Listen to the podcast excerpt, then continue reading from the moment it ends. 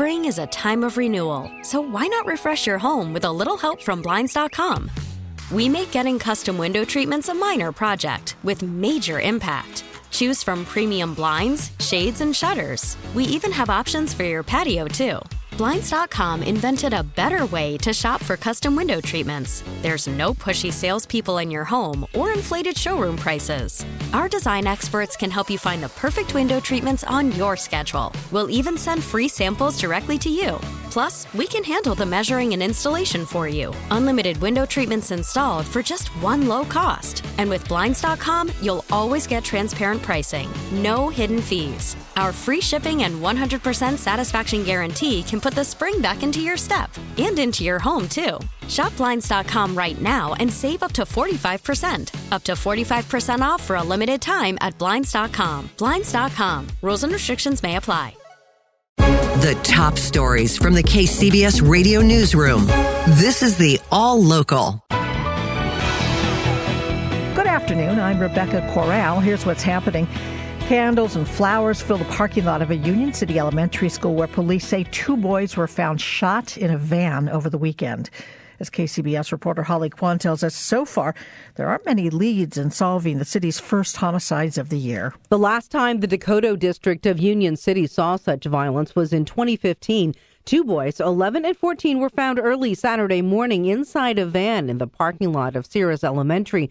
Police say they weren't living inside, but it's not clear how they got there or why. What brought them to that location at 1:30 in the morning? It's a it's a pretty secluded little parking lot, especially at night right in the middle of a of, of a residential neighborhood. Union City Police Lieutenant Steve Mendez says neighborhood security video doesn't show much because the parking lot's too dark. The neighborhood, the the Decoto district where this occurred is is very close knit. I, I grew up there myself and still know a lot of people there. You know, this type of a of an event really brings people together in unfortunately in a bad way but it shows that we all care and that we're trying to do something. School is out this week for thanksgiving but new haven unified leaders are meeting to solidify how to support students when they return. The superintendent confirms one of the boys was a new haven student the other a former student. Holly quan kcbs a teen who was 12 years old when his older brother was stabbed on a San Francisco sidewalk and bled to death on the way to the hospital is now facing a murder charge himself. The Chronicle reports that the younger brother of Rashawn Williams is now facing a murder charge in what authorities are calling a case of retaliatory violence. The paper reports the 17 year old was charged in September with shooting Luis Quinones to death, who was once accused of killing Rashawn. Rashawn's killing in 2014 became an ongoing tragedy that has left three teens dead. The Chronicle reports that 17 year old faces a life altering punishment if convicted for his alleged role in the latest killing. The cruise industry is proving to be big business in California. KCBS reporter Melissa Culross joins us to report how the industry is impacting San Francisco's waterfront. Melissa?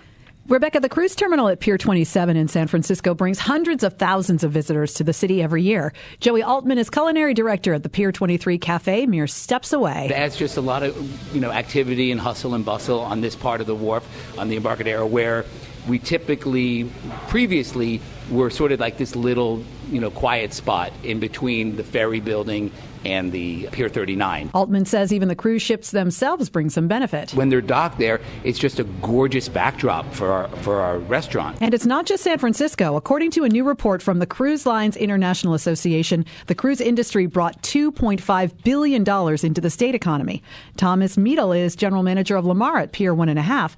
He's not sure how many pr- cruise passengers come into his restaurant, but says the area has gotten busier over the last few years. It's great for us. We have a lot of walking traffic on the Embarcadero. So it's, it's, yeah, it's amazing. Meanwhile, San Francisco maritime officials expect a significant increase in cruise arrivals next year. Melissa Culross, KCBS. Thank you, Melissa. Rain is in the forecast for the Bay Area with snow in the Sierra.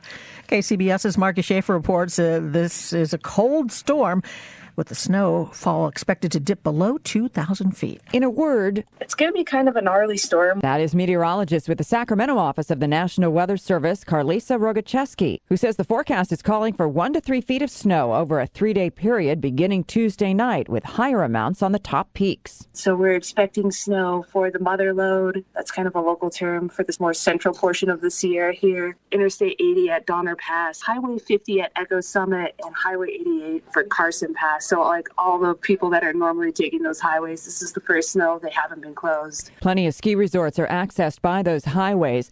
Thanks to snowmaking, there is limited opening skiing at Squaw Valley and Alpine Meadows, with Heavenly set to open the day before Thanksgiving and North Star the day after. The moisture is needed for lots of reasons. Hopefully, I'm not going to say for certain, but you know, maybe ending fire weather season, that would be great. Drivers are advised to travel safely, check for chain requirements and road closures. Margie Schaefer, KCBS. Subscribe to the All Local wherever you get your podcasts and stream us on your smart speaker 24 7 by saying Play KCBS Radio.